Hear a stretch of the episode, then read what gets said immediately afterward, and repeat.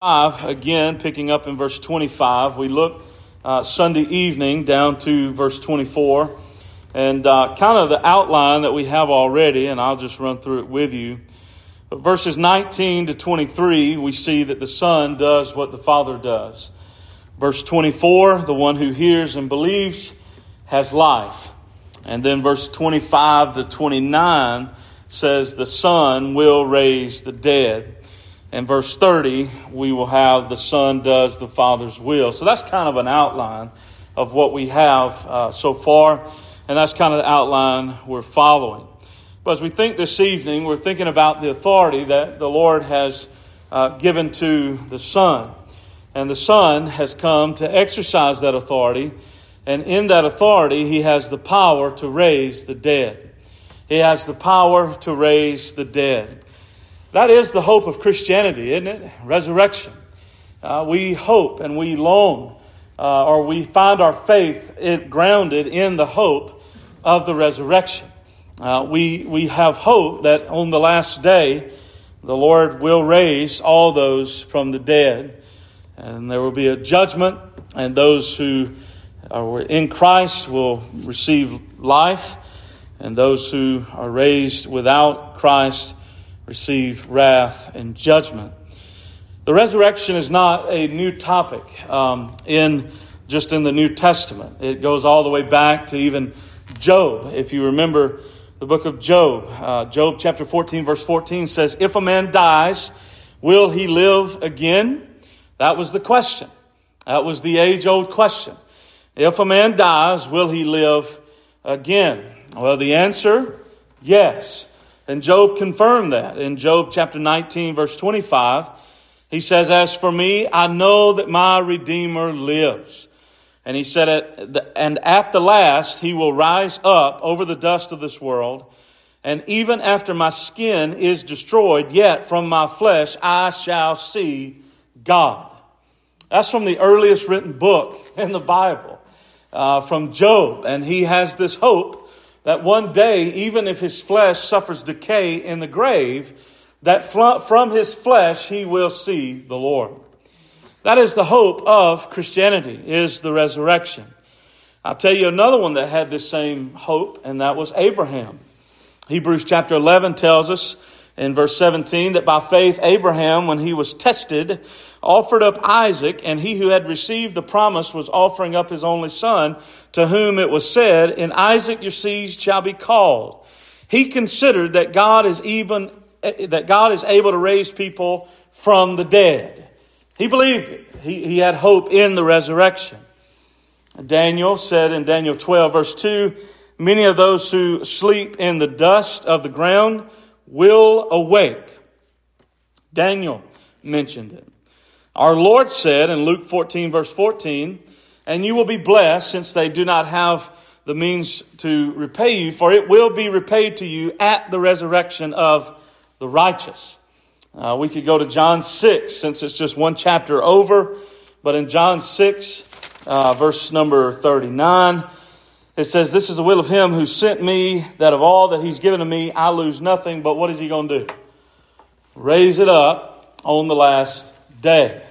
That is a very key phrase all throughout John chapter 6. Notice verse 40. For this is the will of my Father that everyone who beholds the Son and believes in him will have eternal life, and I myself will what? Raise him up on the last day. You can go to verse 44. No one can come to me unless the Father who sent me draws him, and I will raise him up on the last day. Verse 54 He who eats my flesh and drinks my blood has eternal life do you see where they would have gotten the uh, rumor spread that Christians were cannibals? All right, so Jesus said, He who eats my flesh and drinks my blood will have eternal life.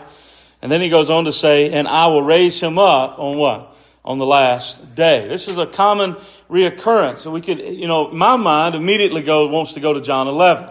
And I'm having to fight it off because we're not there yet. But in John 11, Lazarus dies. And Jesus said in John 11, verse 25, He said to her, I am the resurrection and the life. He who believes in me will live even if he dies. The apostles, they preached the resurrection. Acts chapter 4, verse 2, being greatly agitated because they were teaching people and proclaiming in Jesus the resurrection from the dead. So people were mad because they were preaching the resurrection from the dead.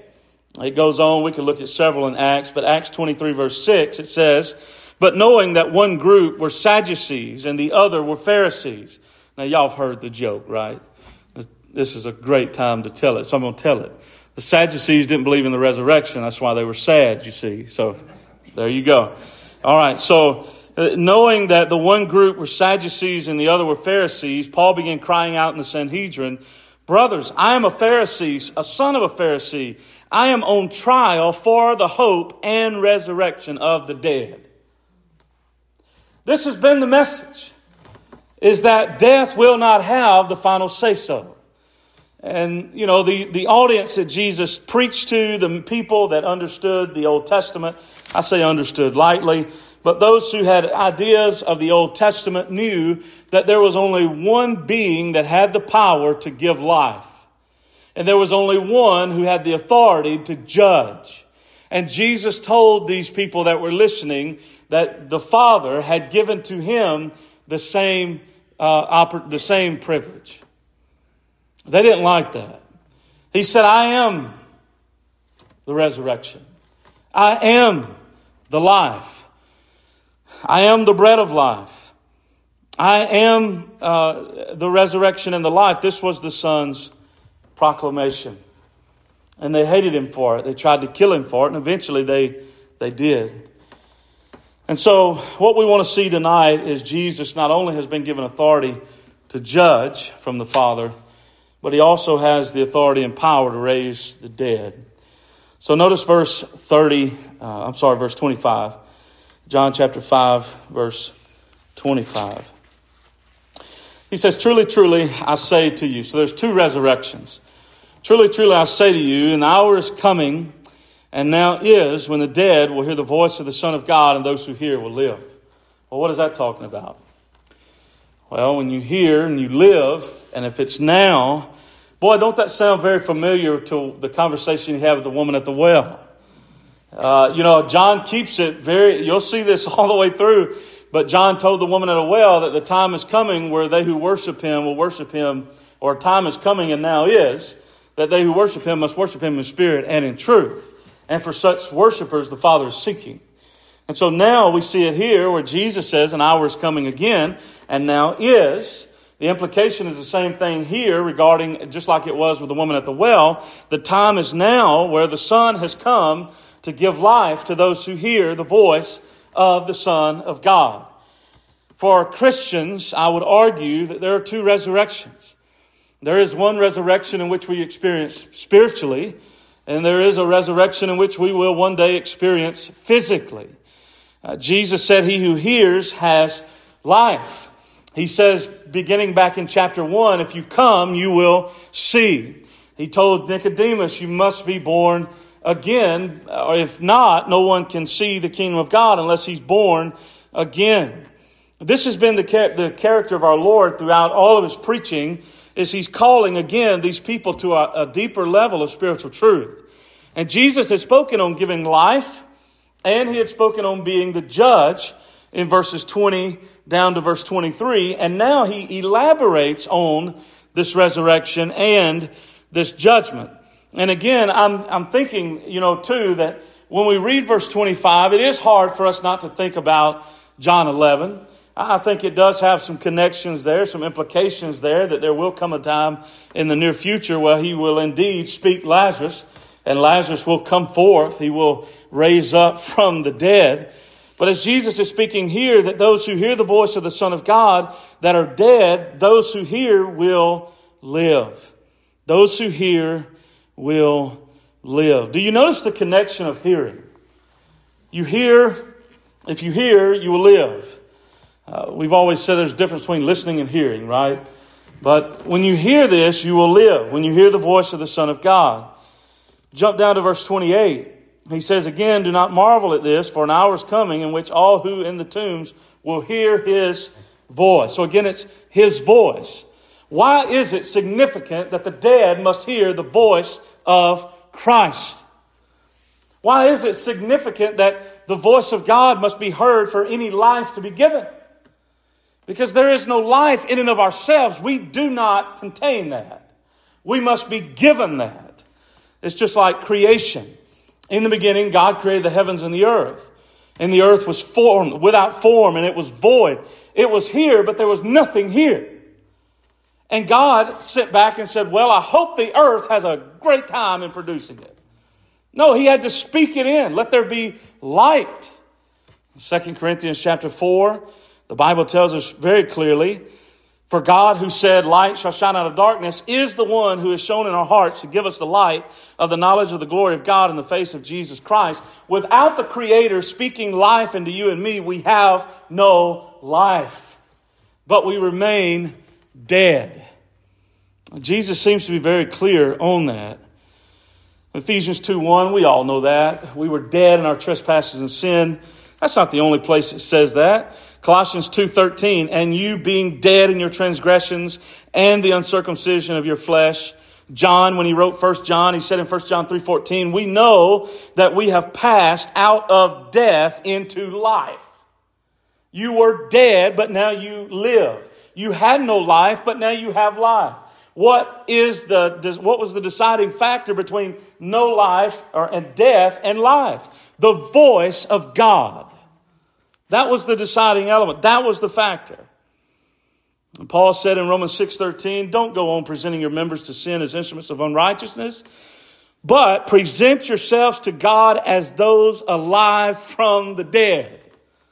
That's the call on our life as Christians.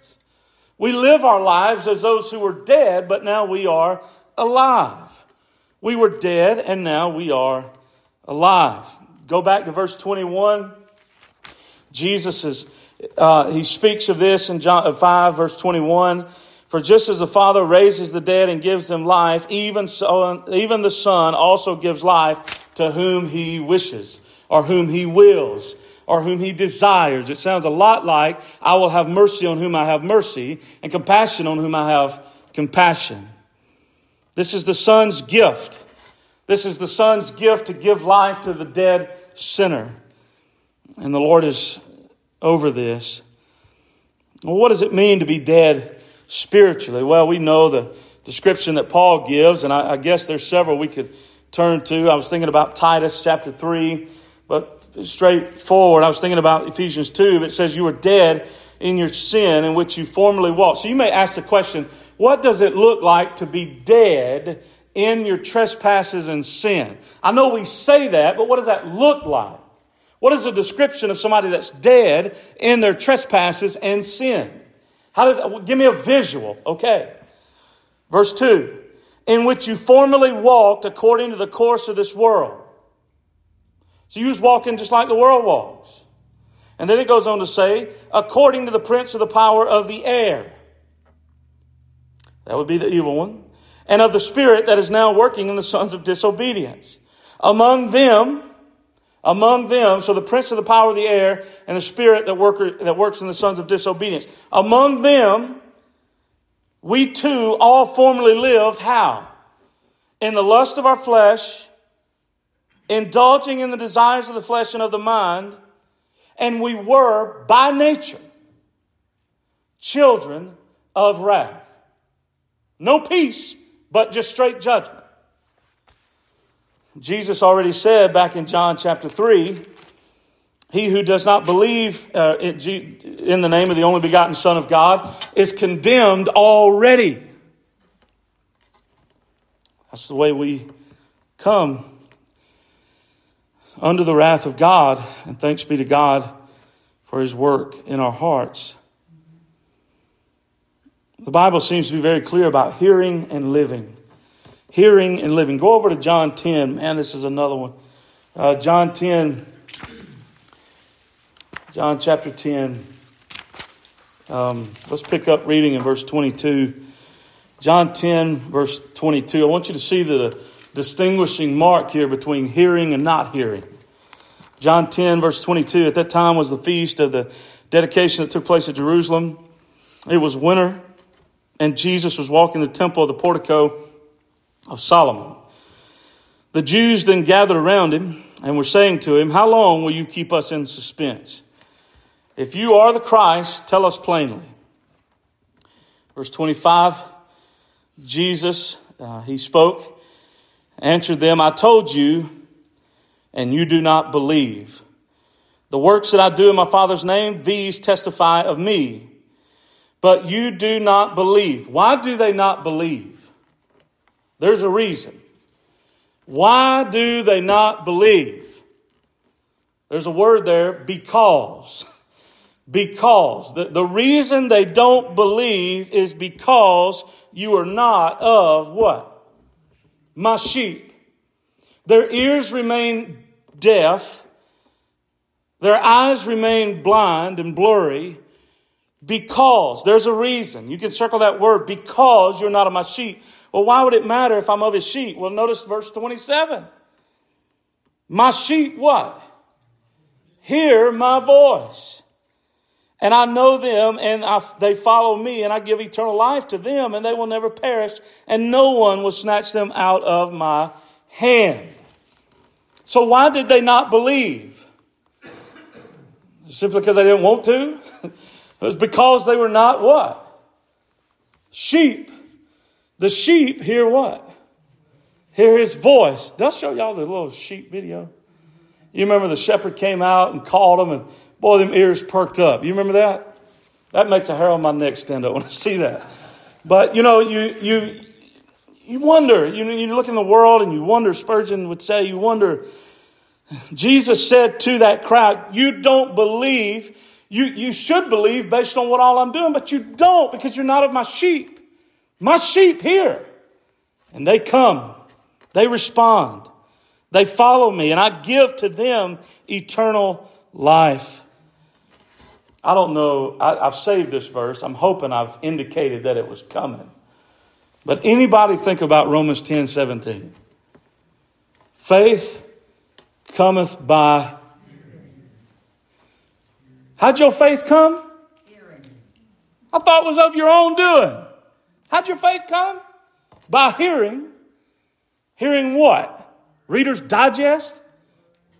No. Hearing what? The words of Christ. I can't get around scripture there. We respond because the Creator spoke. And I assure you, if the Creator speaks and He creates life, guess what we're the recipients of? Life. Christians should be the most humble people in the world. Because knowing that we have been born again and that that gift has been given to us by God should bring us to our knees. That God came to us and called you by name when He had no reason to. None. We stunk before the nostrils of God. Our righteousness is worth nothing according to Isaiah, but His grace.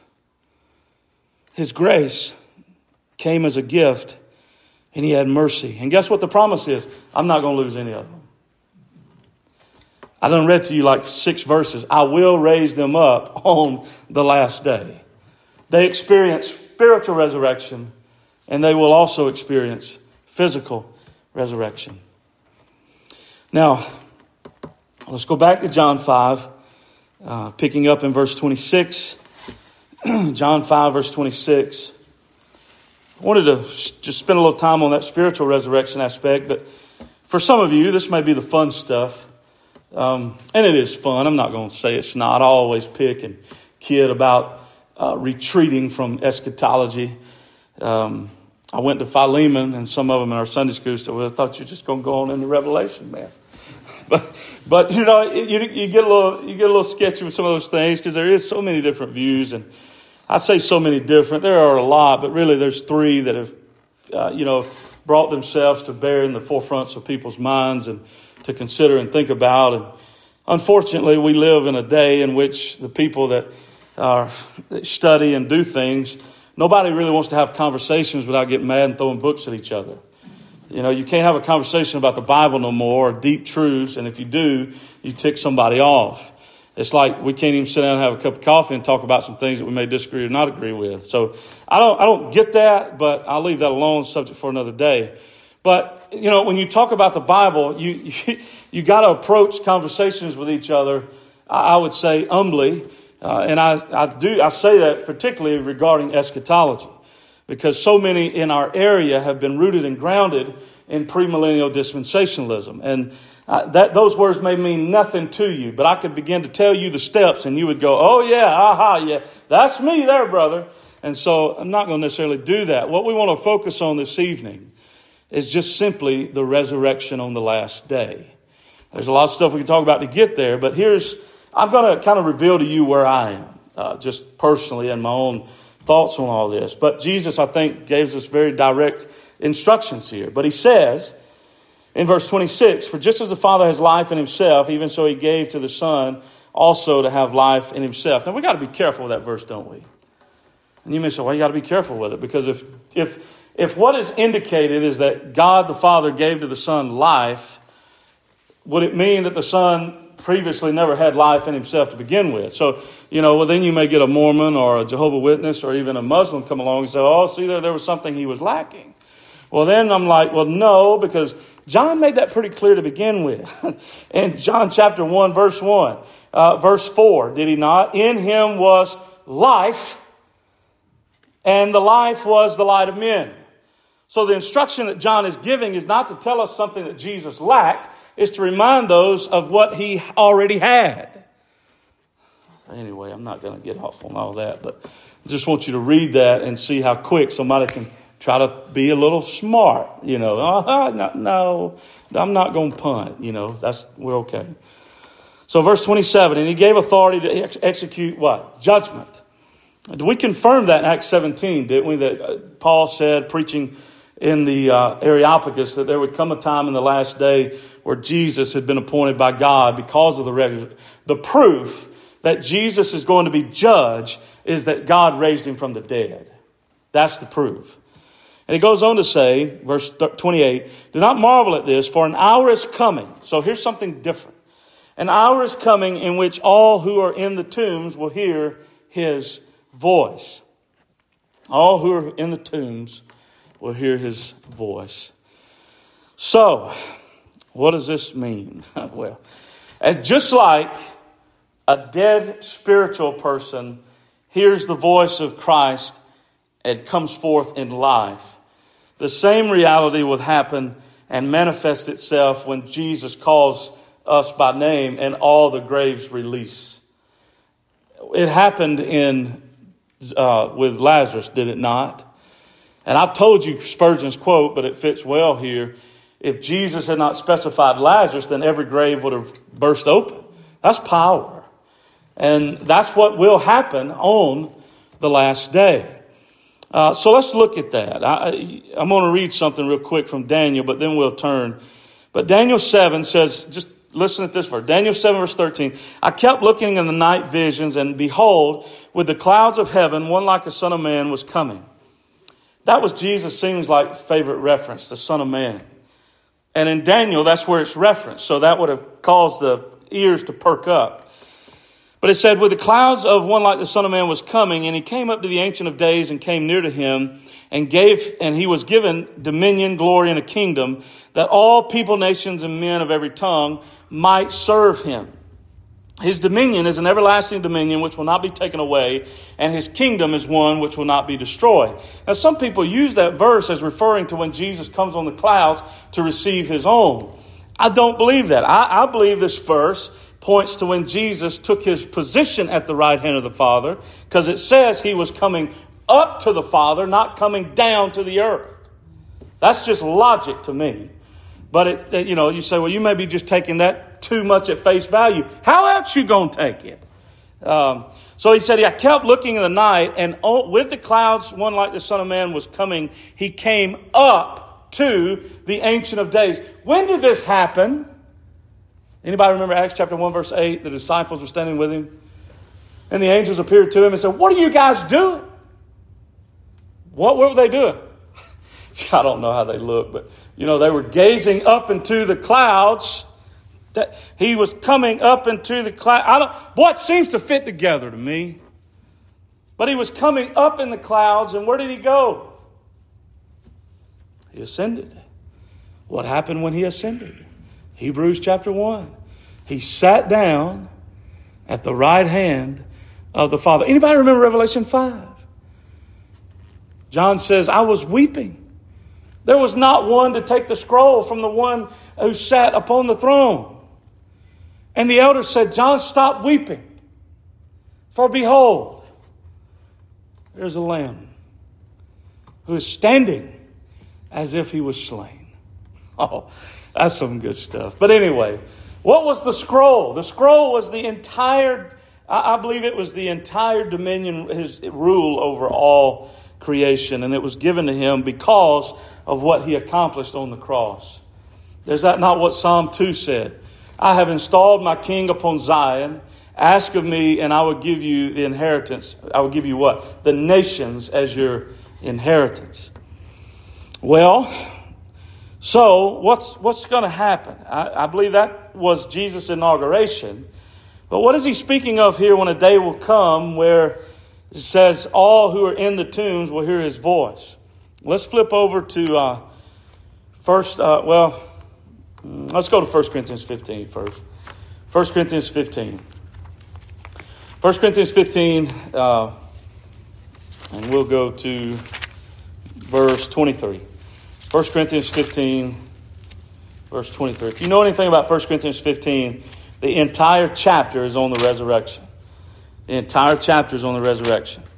Uh, verses 1 through 19 is on fact, the facts of Jesus' resurrection. Verses 20 down to verse 49 is the order of the resurrection. And then 50 all the way down to 58 is the mystery of the resurrection. So we're going to pick up here in 1 Corinthians 15 and go to verse 23. 1 Corinthians 15, verse 23. But each in his own order. So there's an order to this last days stuff, but each in his own order. Well, what's the order? Christ, the first fruits. Would you say that's happened? Yes. Jesus not in the grave no more. He's been raised, okay? Christ has been raised. So he was the first to be raised. He's the first fruits, the greatest of all the harvest. After that, what's next? those who are Christ at his coming. So Jesus has been raised, who is the utmost importance of all the fruit. And the next thing, which we call his second coming, is when those who are in Christ will be raised. So Jesus was raised. The next order of business, the way I understand it, is that all who belong to Christ will be raised. And then he says, then comes the end. Boy, we tend to drag it out a lot longer than what it's read, don't we? but Christ has been raised. The next order of event is what he said in, in John 5 and here that all will be raised. Those who are of good deeds will go to life. Those who are of, of evil deeds will go to judgment. Hang with me. You're saying you're talking good deeds, but just hang on. But this is the order. Who, who did God the Father turn the judgment, the authority to judge over to? then why do we talk about there being two or three different judgments at the end? I'll toss you that ball and let you dribble it a little bit. But if, but if God the Father handed to the Son the authority to judge all people at the end, which Paul said in Acts 17, then why do we throw around all these different things? Christ is the one, according to Philippians chapter 2, that every knee will what? Bow. Every knee. And every tongue will what? confess that He's Lord. And at this great day of judgment, there will be those who go to life and those who go to death, to wrath, to the punishment that they will receive from God. And then comes the end, verse 24. Well, what's going to happen at the end? Well, Satan will be given the keys. He'll be released. does it say all that? Now, y'all know I'm teasing here. But I'm just trying to intrigue your mind. But what's going to happen at the end? It's very straightforward. He hands over the kingdom to the Father. How can he hand a kingdom over to the Father? That would mean he had a kingdom, right? That would mean he has something to give to show for what he's done, right? I believe that when this day comes, that the Lord, that Christ will hand to his Father a saved world. So you say, What are you? I'm optimistic. if you want to put that in a category somewhere, you, you go ahead and frame it. I'm optimistic. It may look like pure torture to get to this point, but the Father will give to the Son an inheritance of all the nations. And when that work is done, what, what else is going to happen? He's going to hand the kingdom to the Father. And when he has abolished all rule, authority, and power. All right, so watch verse 25. This, this, this verse here, for me, is just, I don't know, it's hard to for a lot of different positions, it, to me, it would be hard to get over. You'd have to do some serious hermeneutical gymnastics here. But verse 25 For he must reign. I thought we were having to wait until he started raining. No, he's reigning. And he must, don't you like that word, must? He must reign. Now, notice the next word, until. So there, to me, that implies a process. Something has to take place before all of what we just read is finally accomplished. Well, what must take place? Until he has put all his enemies under his feet. The end will come, the way I see it here, when Jesus Christ has put all his enemies under his feet. Wherever that category puts you in eschatology, there's where I fall. He must reign until he has put all his enemies under his feet. I don't know about you, but that gives me hope hope. What will be the last enemy? Verse 26. There it is. On the last day, on the last day, no grave, none will be able to hold them back. None. None.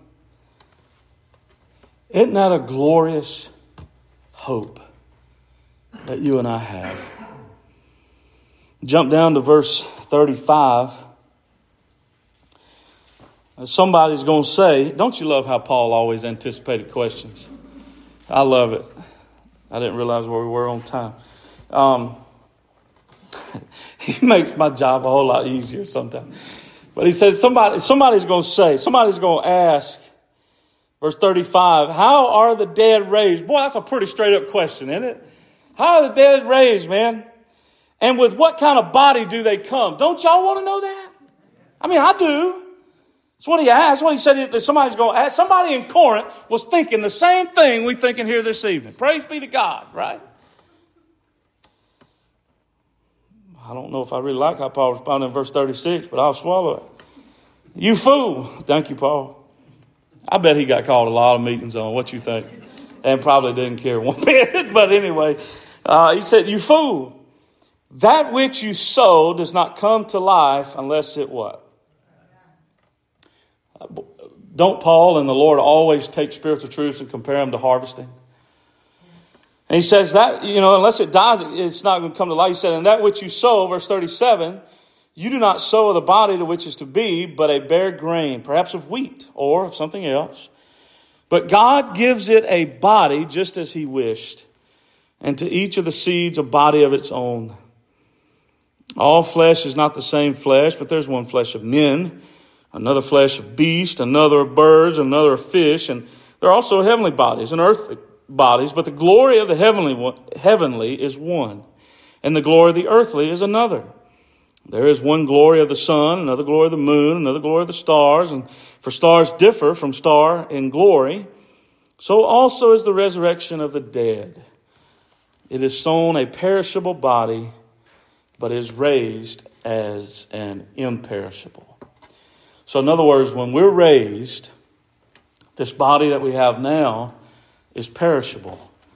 And he said, when we're raised, the body that we will have then, which I believe will be very similar to what we have now, will be imperishable. So it will receive what we are anticipating, which is glorification. Where we will be, 1 John chapter 3 says, we will be, when we see him, we will be as he is. I don't think, if you're just curious of my thoughts, which sometimes are scary, but I don't, I, I really don't think, as much as sometimes we want to spiritualize that time, we're not going to be floating around as invisible spots. And every time someone dies, an angel don't get its wings. Um, I better stop there when we ahead. But you know, you, when, when we're raised, what else are you expecting to come back like? You ever thought about it? Like, I don't know. And well, you know, what what do you what do you think? You know, you ponder, I don't know if you've pondered that. I ponder it, but if we look at the one in whom we know, who was raised from death to life, did they not know who he was? They knew who he was. They said, Here, he said, Here, put, put your hand in my scars. You know, some of us, I guess, think that when we are raised from death to life, we'll appear on Vogue magazine in the millennium, right? Um, I, I, don't necessarily think that's the way it's going to be. Um, I think we super spiritualize things that are just not meant to be super spiritualized. The point is, is that when Jesus says no more death, the body you receive in the resurrection will never die again. That's the point. And I don't know about you, but that's hope. That death will be no more. None. Um, we keep reading, it gets better. Oh, Let's jump down to um, mm, let's jump down to verse fifty. I, I say this, brethren, that flesh and blood cannot inherit the kingdom of God, nor does the perishable inherit the imperishable. Verse 51 Behold, I tell you a mystery. Aren't you glad Paul thought it was a mystery too? I am. But he said, I tell you a mystery. We will not all sleep. So, not, in other words, we're not going to all remain dead, but we will all be changed. How quick will this change happen? In a moment, in the twinkling of an eye, at the last trumpet. For the trump will sound, the dead will be raised imperishable, and we will be changed. For this perishable must put on the imperishable. What Adam lost for mankind in the garden, Jesus Christ restores and gives to us life eternal that can never perish. He goes on to say, uh, verse 54, but when this perishable will have put on the imperishable and this mortal will have put on immortality, then will come about what is saying, death is swallowed up in victory. So, until, people ask, you know, what about the kingdom? What about the kingdom? Well, then you read Isaiah 60 and 61, and everybody's like, well, I read about the kingdom, but it says, you know, people's going to live to be 100 years old, but yet it still says some people will die. Well, how's somebody going to die when we're in the millennial? People die in the millennial? Well, what's going to happen in the millennial? You have 15,000 questions that just continue to run on and run on and run on. And I'm like, I, all I know is Paul says, at the end, at the end, we will be raised, and then will come about the saying, Death will be no more. Could be living in the kingdom now. I thought the kingdom was going to be much better than this. Well, it says it's like a mustard seed. What do you do to a mustard seed? You plant it in the ground and what? It grows. And Jesus says, after a long period of time, what? That thing's so big, it's got branches that spread out that even the trees want to make its home in. Think the church will grow into that. You know why? Jesus said, not preacher, I will build my church, and the gates of hell will not prevail against it. Brother Johnny and them lead us in a song periodically. Oh, church, arise and put your armor on. Hear the call of Christ, our captain. Boy, it just gets me fired up. Um, you know, I, I ponder the end a lot, probably more than I should. And I guess it's because I got girls. You know, and you think about, um, I think a lot of times, and I'm just trying to conclude this, but I think a lot of times we, we live our lives thinking that, um, you know, we, we, we think of things so short. But what, what if me, what, what if I was to have great great grandchildren that I would never know. You ain't got to have but five people that live to be 100 years old, and you're already back to. Yeah, that we time, 100 years is not, we don't think of time much anymore. So in my life, how can I, right now, already affect great great grandchildren? How can I even do that? Can I do that? Is that a possibility? Well, I don't know. There's here, there's wars and rumors of wars. He'd have to be busting the class. How do I do that? I get to them through my children because I have hope that the Lord will continue to build his church. Now, you may look at me like a loon, and that, that very well be need to be received. But you say, where do you stand? I'm just optimistic. I don't know how it's all going to shake out. I'm just reading it. And I'm going to trust the Lord to do what He said He's going to do. But He's promised two, He said there'd be two resurrections. My hope in this room this evening is that you know you've been raised to life from the first one. That you've heard the voice of Christ, that you've responded to the voice of Christ, the shepherd. And if you have, when we're raised in the end, we will be welcomed in life. I guess um, I need to point this out and not leave you there, but uh, when it says those to be raised with good deeds will receive life, and those in John 5 it says to be raised, and if evil deeds receive their judgment, punishment. You know, we, we fully, firmly believe that we're saved by grace through faith in Christ alone. It's not by our works. So what what deeds? Uh, what what is I've told you, and I told you don't run and have a meeting or freak out when I tell you this, but you got to listen. We are saved by deeds, by works. Now, if I stop there and ended, y'all have a reason to vote me on out, right? But the deeds are the works that we're saved by are not our own. What is the reason any of us enter life?